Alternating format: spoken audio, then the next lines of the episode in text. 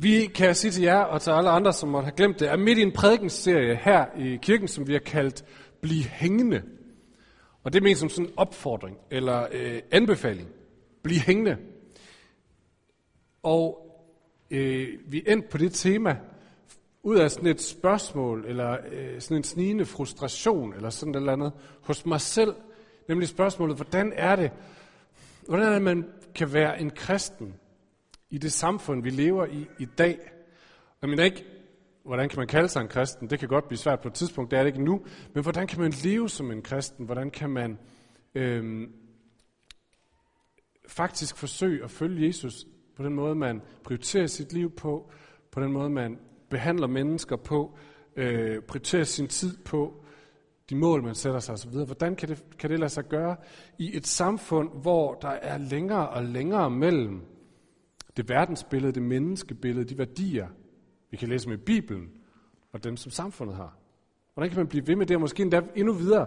Jeg læste i en avis for nylig, at noget af det mest kontroversielle, man kunne sige i dag, det var, at man var en kristen, som troede på en personlig Gud, troede på, at Bibelen er Guds ord, og at Gud er menneskers en, eneste håb. Det er det mest kontroversielle. Det er mere kontroversielt, end at sige, at det godt nok er, jeg født som en mand, men jeg føler mig som en kat. Langt mere kontroversielt at sige, at jeg er faktisk en kristen, der tror på en personlig Gud. Det er ikke mig, der siger, at det var en avis, der sagde det. Så hvordan i verden kan man blive ved med at være en kristen, med det lag af udfordring for samfundet, og måske videre, hvordan kan man blive ved med at være et fællesskab af kristne, som har en, en, en, en drøm og en vision om, at den her personlige Gud, han skal blive til virkelighed for flere mennesker på Fyn. Hvordan i alverden, hvordan i alverden kan det lade sig gøre? Og jeg begyndte at forfølge spørgsmålet og, øh, og, og gik til min bibel. Og så var det som om Bibelen havde bare et svar igen og igen. Og det var, bliv hængende. Bliv hængende her hos mig. Bliv i mig. Se på mig. Opdag mig. Genopdag mig. Det var som om det var svaret igen og igen. Så, så herhen over efteråret i de her prædikner, så skal vi se på nogle af de steder i Bibelen, hvor det ligesom er opfordring. Og sidste gudstjeneste så vi på de 10 bud, og det skal vi også i dag. Vi er kommet en lille smule videre. Så sidste gang så vi på 10 bud, det skal vi også i dag, og næste gang går vi så videre til noget andet. Men bare for at lave en super kort baggrundsintroduktion, for de 10 bud, de fleste er så nok nogenlunde med, om ikke andet så har man set prinsen af Ægypten. Men bare lige for at få, øh, så vi er på samme side, øh, så er de 10 bud nogle rammer, eller en del af nogle rammer, som Gud han gav til Israels folk for cirka 3.000 år siden for det gode liv. Og nogen sidder og tænker, 3.000 år siden, hvordan kan det ramme øh, noget som helst om, hvad det vil sige at være menneske i dag? Øh, men det kan det. Bare vent og se. Fordi Israels folk havde levet som slaver i 400 år. Så 400 år havde de levet som slaver, og det gør noget ved en. Det gør noget ved en. Det former en som mennesker. Og for dem, så tror jeg, det har betydet, at de i 400 år blev formet og dannet og presset ind i en identitet, sådan en slave-mentalitet. Hvor det, man levede efter, det var, at der kom nogen udefra og satte nogle rammer, så det her, det er dit liv. Det her det er det, du skal lave, når du står op. Det her det er, det er det, du får at spise. Det her det er det, du skal bruge din tid på. Det her det er, når du må gå i seng. Og sådan kører det dag efter dag. Du behøver ikke tænke selv. Du skal bare køre på. Øhm, de er jo skabt til at være et frit folk. De havde en kæmpe stor fortælling om sig selv som folk. Øh, og de bar et kald og et løfte om at blive velsignet af Gud, og om at være en velsignelse for verden. Men den her slave-mentalitet havde gjort, at de hverken havde initiativet, eller frimodigheden, eller kræfterne til at kigge op og gøre noget ved det. Men fortællingen går, at så Gud ville noget andet med dem. Gud ville faktisk noget med dem. Han mente faktisk, når han havde sagt, I skal være et lys i verden. I skal være det folk, når man kigger på jeres fællesskab, så vil man blive mindet om, hov, der er noget andet. Der er noget mere. Der er en Gud, der velsigner. Der er håb. Der er godhed. Der er skønhed til i den her verden. Det ville Gud faktisk med dem. Så han tog dem ud af det her slaveri og ledte dem over mod et sted, hvor de kunne leve i den her frihed. Og en del af den rejse, en del af den rejse var dels at flytte dem ud af landet, men det var også at ændre den her slavementalitet.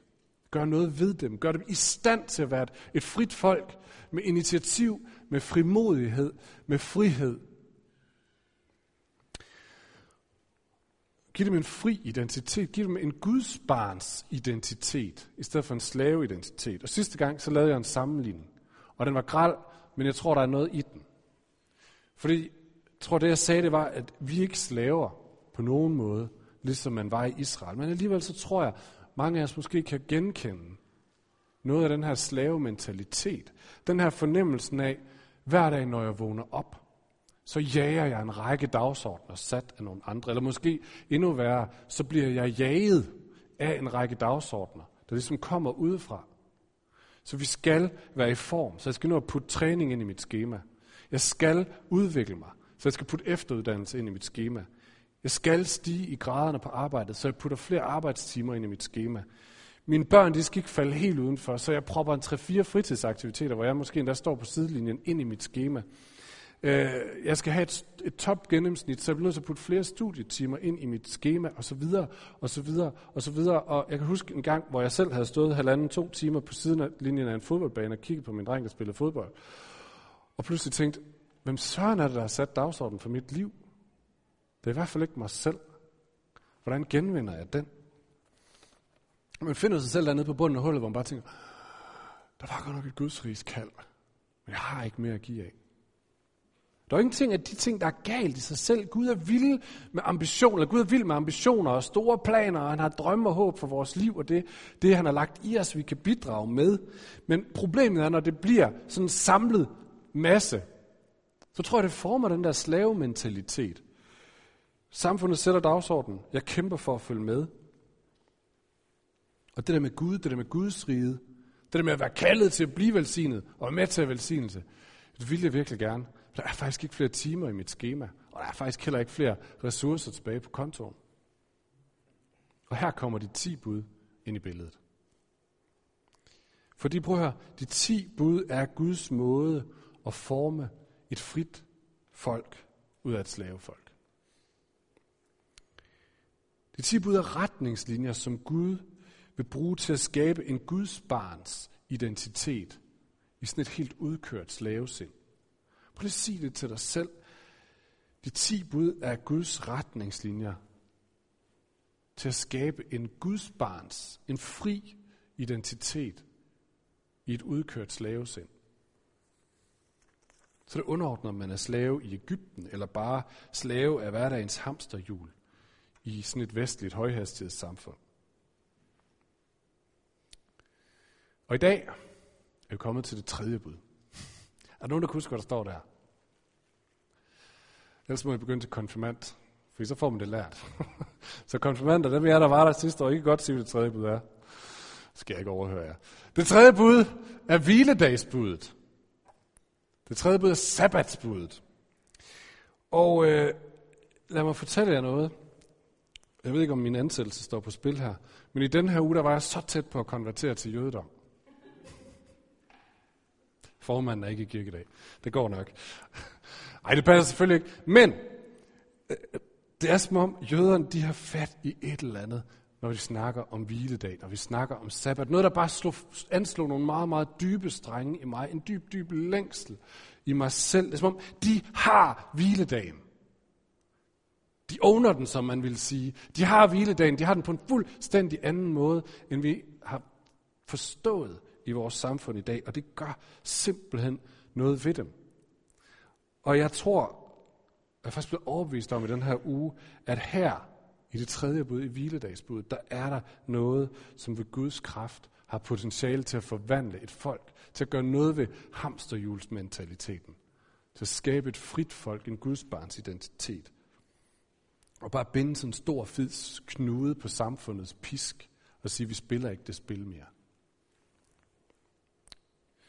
Så lad mig bruge de næste minutter på at prøve at give lidt af det videre til jer, og se om I kan, I kan smage bare lidt af det. Så, så lad os bare begynde med at læse den tekst, som det hele handler om her. Den står i anden Mosebog, der står sådan her. Husk sabbatsdagen og hold den hellig. I seks dage må du arbejde og gøre alt, hvad du skal. Men den syvende dag er sabbat for Herren din Gud. Der må du ikke gøre noget som helst arbejde. Hverken du selv, eller din søn, eller datter, din træl eller trælkvinde, eller din husdyr, og heller ikke den fremmede i dine byer. For på seks dage skabte Herren himlen og jorden, og havet med alt, hvad de rummer. Men på den syvende dag hvilede han. Derfor har Herren velsignet sabbatsdagen og helliget den.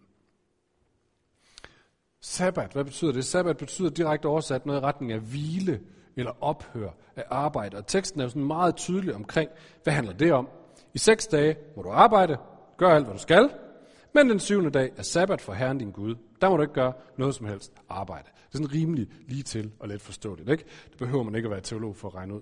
Øh, så Gud siger, at der skal være en eller anden balance i dit liv mellem hvile og arbejde. Fritid og arbejde. En eller anden rytme mellem fridage og arbejdsdage.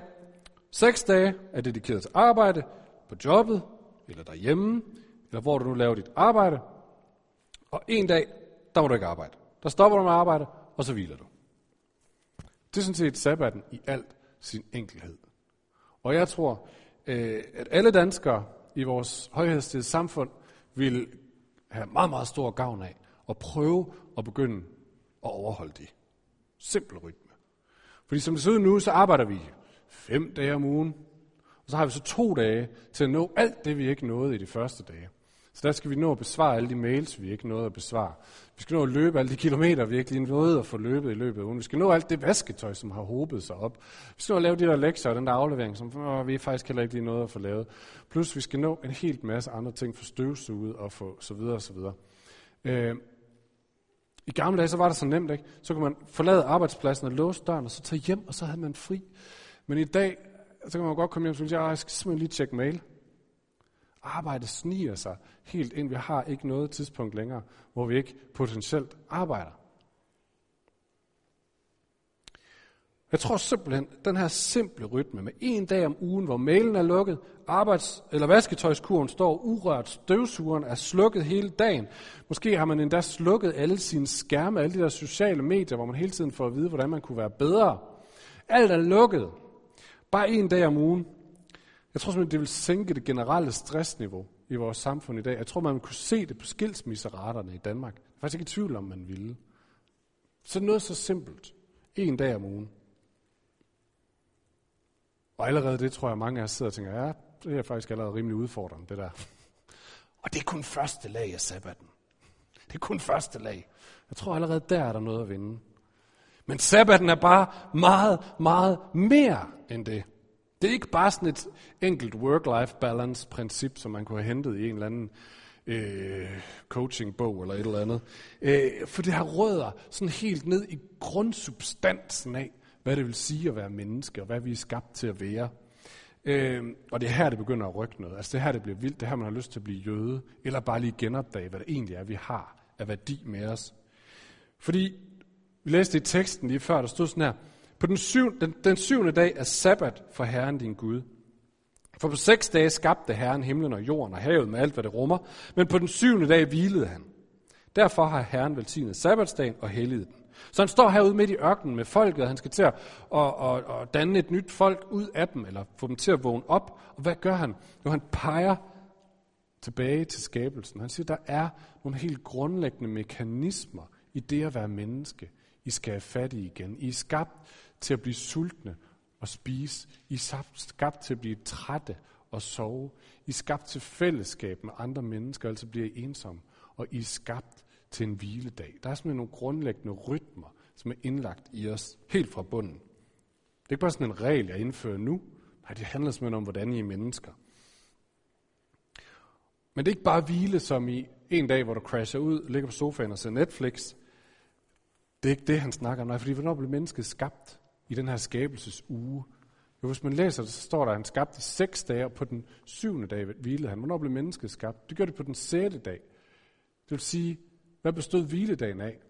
Jo, de vågnede op den første rigtige dag i deres nye liv, kiggede på Gud og sagde, hvad skal vi så i dag? Og Gud sagde, nu skal du høre, i dag, der hviler vi. For jeg kunne rigtig godt tænke at I bruger dagen i dag på at udforske alt det, jeg har gået og skabt til jer. Og jeg har virkelig glædet mig til den her dag, så I skal spise alle de modne frugter, og I skal prøve at klatre op i det allerhøjeste træer, træ, jeg har lavet. I skal bade i den her sø herover. I skal nyde hinandens fællesskab. Måske bruge et par timer i bryllupssengen. Det for det har jeg også lavet til jer. Og jeg har så mange fede ting, og det er det, I skal bruge dagen på i dag. I skal simpelthen opdage alt det, jeg har sat jer midt i. Det er den første dag. Så det er ikke bare en dag til sådan at crashe ud. Nej, det er en dag til at genopdage alt det, som vi har, som Gud har givet. Det betyder, at før vi er skabt til at gøre noget, så er vi skabt til at betragte Gud, på, til at modtage. Og her er der, her er der sådan en helt grundlæggende forskel på samfundets stemme og på Guds stemme. Så samfundet siger basically sådan her, du kommer til verden tom og nøgen, du er ingenting, men du kan arbejde dig op et sted, hvor du beviser, hvad du kan. Gud han siger sådan her, fra begyndelsen, så iklæder jeg dig mening og værdi, og jeg sørger for dig, og så kan du begynde på dit liv. Og der er en kæmpe stor forskel på, at jeg er i gang med at, at blive til noget, eller er jeg noget, og arbejder ud fra det. Sådan en helt grundlæggende forskel. Og det er det samme, vi så på i de to bud, første bud til sidste gudstjeneste, dem er der måtte kunne huske det. Hvor vi taler om, at Gud han siger, start med at kigge på mig. Hvis du vil være fri af slavementalitet, hvis du vil blive et frit menneske, så må du genopdage mig, hvem jeg er, hvad jeg har givet dig, hvad jeg har lovet dig, hvad for en virkelighed jeg har sat dig i. Og så her i det tredje bud, så siger Gud, så nu sætter vi simpelthen en hel dag af, hvor det er det, det handler om. En dag om ugen, så det, det handler om. Genopdag, hvem jeg er, genopdag, hvad jeg har sat dig midt i. Så hvordan ser det ud? Jeg kan huske, jeg snakkede på et tidspunkt med en pige, hun var vokset op på landet. Og der var det sådan, at hviledagen, eller søndag, der skulle mor og far være stille og hvile, og det skulle hun så også. Så hun huskede søndagen som det mest dødssyge i hele verden, hvor man bare sådan skulle liste rundt og ikke gøre noget som helst sjovt. Og hvis man har den erfaring, så tænker man, hår dig. skal vi nu snakke om det her igen? Det er virkelig uattraktivt. Sådan en overfrom dag, hvor man egentlig bare burde sidde stille og være stille og bede og ikke grine. Og vi burde helt klart bede noget mere. Ingen tvivl om det. Men det er faktisk ikke det, som sabbaten handler om. Jeg har læst en fyr, der hedder Thomas Jødin, som har forsket noget i jødernes sabbat, og han konkluderer sådan her, han er en svensker, men han kan være god nok for det alligevel. Han konkluderer sådan her, at fejre sabbat er i jødisk tænkning ikke bare en måde at afstå fra at arbejde på. Det er frem for alt en måde at være sammen på, at skabe fest på, og at åbne sig for andre kræfter end markedskræfterne. Så det er feste. Det er at spise længe, meget. Det er at være sammen med mennesker. Det er simpelthen at være til stede i det, der er her, og glæde sig. På en eller anden måde at sige, at det her tiden stopper. I dag, der kigger vi ikke fremad. I dag snakker vi ikke om i morgen. I dag, der lader vi os gribe i nuet. Hvad er det, jeg har omkring mig? Måske invitere nogle venner over til mad og sige, hey, I er jo vores venner, vi ser alt for sjældent. Men I er jo en del af vores liv. Måske gå en lang tur ude i naturen, som hele tiden er omkring os. Måske læse fantastisk litteratur, måske endda læse højt for hinanden, måske lave et stort bål, måske tage en lang lur. Hvad ved jeg? Et eller andet, hvor man bare siger, nu er vi her. Jeg tror, mange af os har meget mere svært med det der med at lade sig gribe af nuet, end vi egentlig går og tror, vi har. Hvad vil du svare, hvis jeg spurgte, Nå, hvordan går det? Hvordan går det hjemme ved jer? Hvordan går det hjemme med dig? Jeg synes meget ofte, når jeg stiller det spørgsmål, måske også når jeg selv får det stillet, så er jeg svaret noget i retning af, men det går godt lidt travlt for tiden måske. Lidt travlt, måske meget travlt for tiden. Hvorfor, hvorfor er det sådan? Hvorfor svarer vi altid, ja, lige lidt travlt lige nu? Jeg tror, jeg tror at grundlæggende noget af det skyldes, at en ting, som vores samfund har lært os, det er, du skal huske at tænke på fremtiden. Du skal huske at tænke på dit næste skridt. Hvordan bliver det her bedre? Hvordan bliver det her større?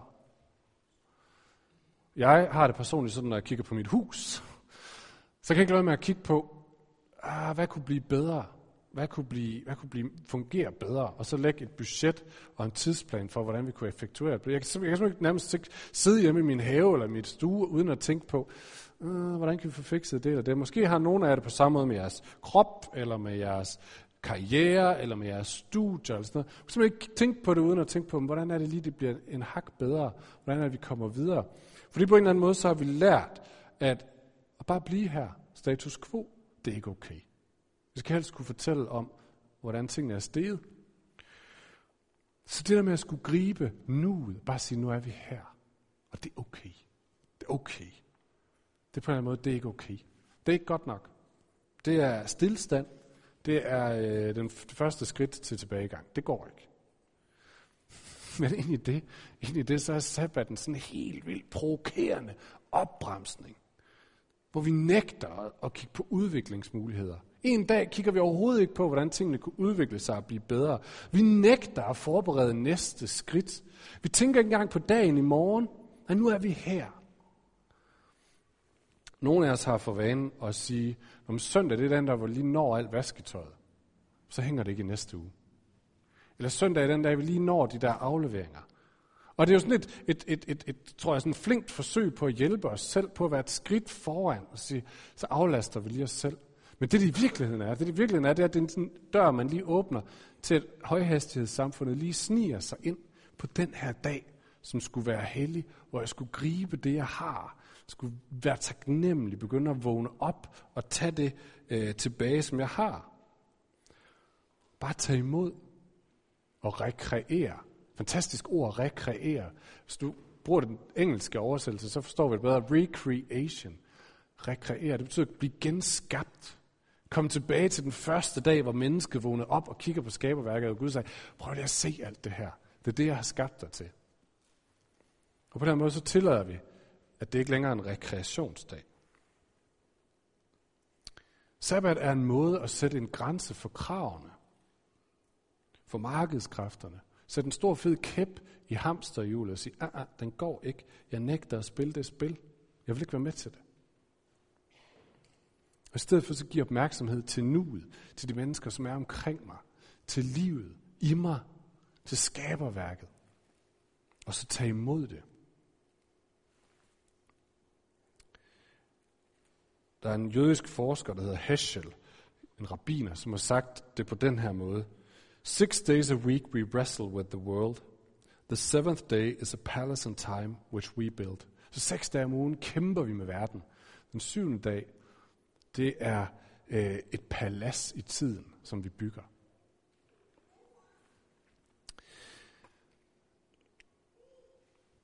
Okay, hvad siger det om Gud, at han har lagt en hviledag ind i vores skaberværk? Hvad siger det om Gud? Det siger for det første, at han er en helt enorm generøs Gud. Alle andre religioner eller livstolkninger, de arbejder med sådan en eller anden form for balance. Sådan en, jeg gør det, så får jeg det her tilbage fra Gud, eller fra karma, eller fra energierne, eller fra et eller andet. Så der er en balance imellem tingene. Mest unådige i den her, det her regnstykke er selvfølgelig øh, den store religion vækst, eller markedskræfterne, som siger, så længe du formår at putte tid og energi ind i det her, så skal vi nok belønne dig med anseelse og penge. Men lige så snart du bliver nødt til at stoppe eller bare gå ned i tid, så falder belønningen også. Så er der ikke så meget til dig. Øh, men Gud siger, jeg har ikke skabt dig til at brænde op i, i sådan jagten på værdi, eller i stedet så siger Gud, Jesus siger, kom til mig, alle I, som er trætte og bærer tunge byrder, og jeg vil give jer hvile. Du er ikke skabt til at jage status eller jage velstand. Men du er skabt til at modtage status. Du er skabt til at modtage alt det, du har brug for.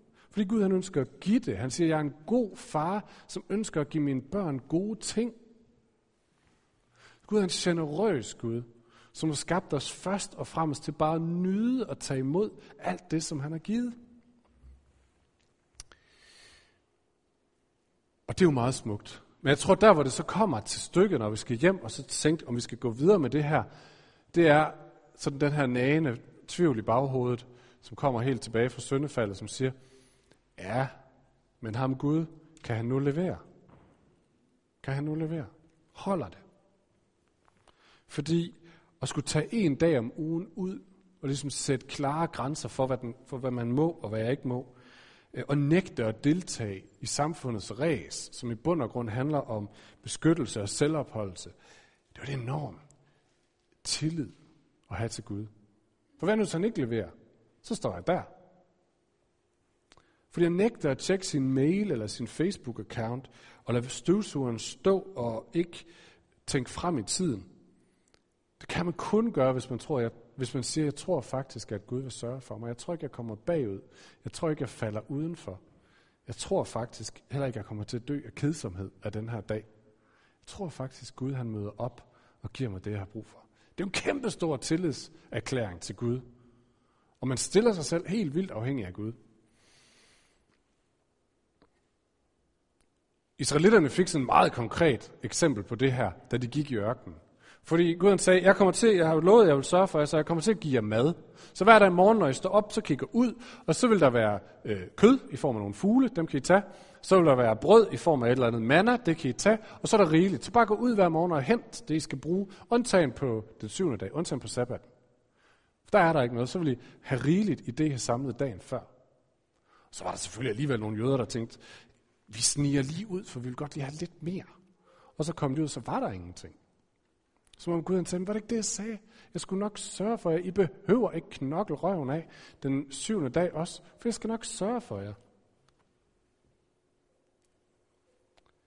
Der stod i det sidste vers, vi læste, at Herren velsigner sabbaten. Og det betyder, at han giver ikke bare et bud om overhold sabbat, når han siger, han gør det også samtidig muligt, hvad han siger, I kommer til at få alt det, I har brug for. Det bliver ikke et problem.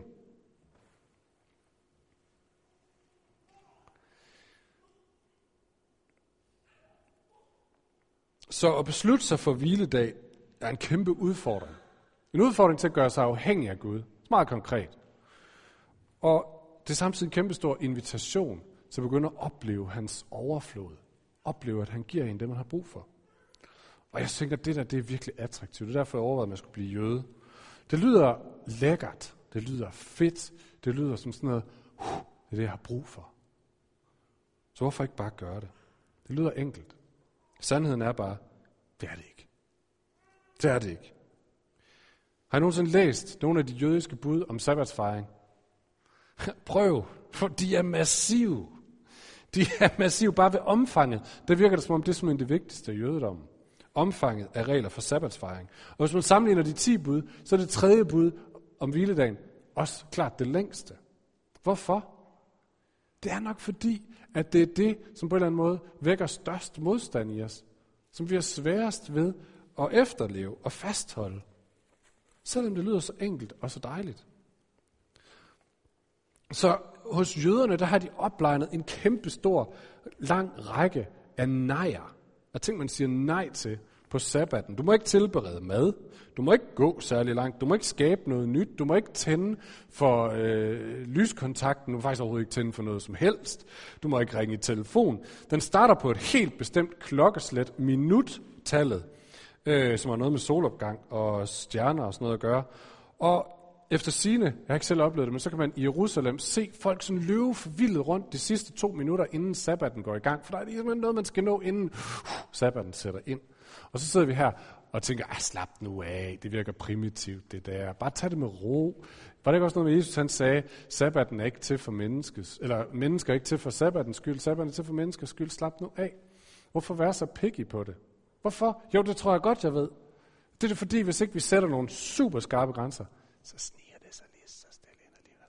Så siger man, jeg vil ikke tjekke telefonen så meget. Kun når jeg er på toilet. Og så ender ens toiletbesøg med at blive sindssygt lange.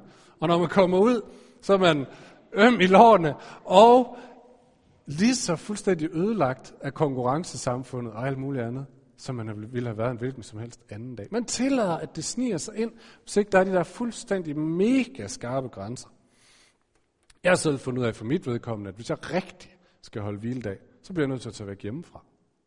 Beklager. Sådan er det for mit vedkommende. Så øh, jeg siger nogle gange til min hustru Marie, i dag Marie skal vi bare væk. Vi skal bare ud i skoven, så skal vi lave et stort bål, og så skal vi ligge og blive beskidte og spise chokoladekiks og drikke kogekaffe, og så skal vi læse en bog. Og heldigvis så er min hustru sød, så hun siger som regel ja, også selvom det små regner. Men sådan er det for mig. Jeg bliver simpelthen nødt til at sætte nogle meget skarpe grænser. For ellers så kan jeg ikke stå imod og få hverdagens sniløb.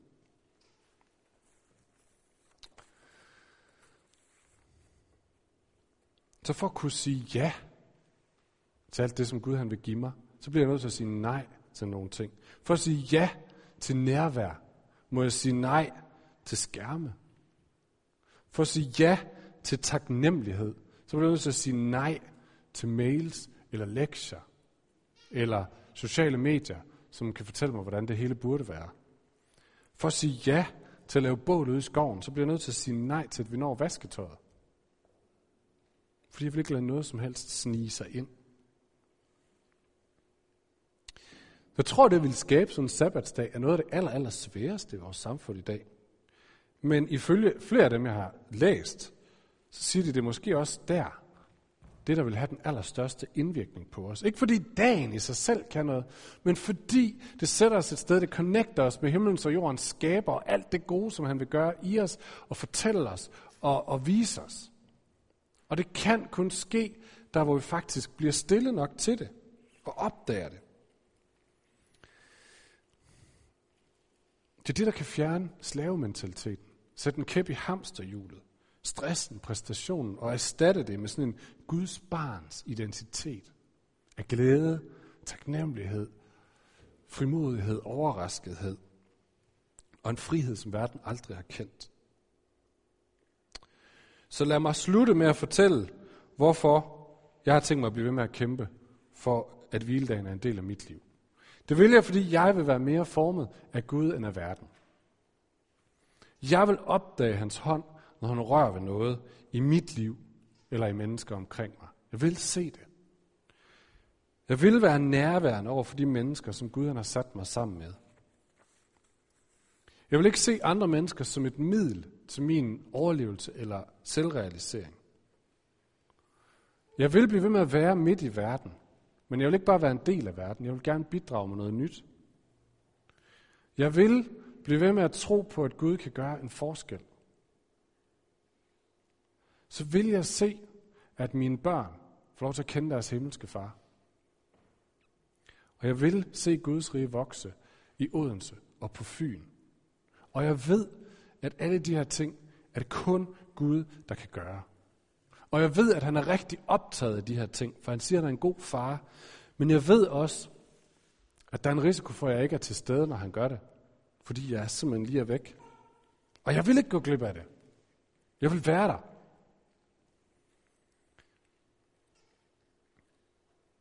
Og det er ikke fordi Gud han sådan belønner dem, som holder hviledagen. Slet ikke. Det er kun et spørgsmål om at sætte min opmærksomhed, mit fokus på det Gud han gør. Jeg ved, at kulturen omkring mig er så stærk, at det kan jeg ikke selv. Så jeg vil gerne invitere jer, der har lyst til at være med til at sætte en kæp i hamsterhjulet. Og bare sige til samfundet, der er noget her, vi ikke vil være med på. Vi køber simpelthen ikke den præmis. Jeg vil stole mere på Gud end på samfundet. Jeg vil hellere være med til at blive tilgængelig for Guds godhed og blive hængende i hans nærvær. Så det vil jeg godt invitere jer til at være med til at finde ud af. Så tag snak med din ægtefælle, hvis du har sådan en. Hvordan ser det her ud? Og begynd at give plads. Hvad er rammerne? Snak med dit mindre fællesskab, som du forhåbentlig er en del af. Hvordan kan man gøre det i vores liv? I, hvordan ser det hos dig? Udfordrer hinanden lidt. Øhm, snak med børn om det, hvis du har børn. Det har vi gjort nogle gange hjemme ved os. Hvordan, hvordan er det, vi får indført noget mere af den her form for hvile i vores liv? Øhm, tag på udflugt med Quest Langeland, som har arrangeret sådan en starten af efterårsferien, sådan en retræte ud i skoven for børn og voksne. Simpelthen for at sige, her er vi kun til stede over for Gud og hinanden. Find ud af det. Find ud af det. Jeg tror virkelig, at her er et sted, hvor vi kan gøre os tilgængelige for Guds godhed og Guds nåde. Lad os slutte med at bede sammen.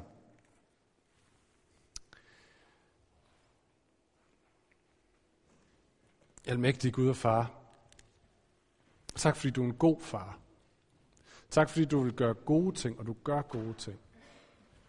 Tak fordi du ikke har skabt os til at, at jage, indtil vi får det, vi har fortjent.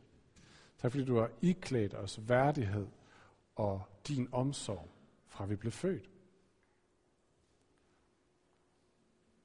Jesus, vi bekender, at vi så tit er distraheret og ikke opdager det, og bare fiser alle mulige andre steder hen. Selvom du har givet os nogle meget klare beskrivelser af, hvordan vi kan tage imod det. Jesus, jeg beder for dem af jer, som har brug for at sætte foden ned, trække en grænse og sige, jeg vil ikke bare løbe med længere. Jeg vil stands op. Jeg vil tage imod. Jeg vil leve i nuet. Jeg vil gøre det som, tage imod det som gaver fra dig, Gud. Hjælp os til at finde, finde de rammer i vores eget liv. Hjælp os til som fællesskab at være et, et fællesskab, som er optaget af, hvad du gør. Og tager imod det, du gør. Hjælp os, der har brændt os i samfundet, og er blevet fuldstændig overbevist om historien af, at vi bliver nødt til at jage for at vise, at vi dur til noget. Jesus, kommer og fortæller os en anden historie. Jesus, kom du og fortæl os, hvem du er. Kom du og fortæl os, hvem vi er. Jesus, kom og skab en Guds barns identitet i os, i stedet for slavementaliteten.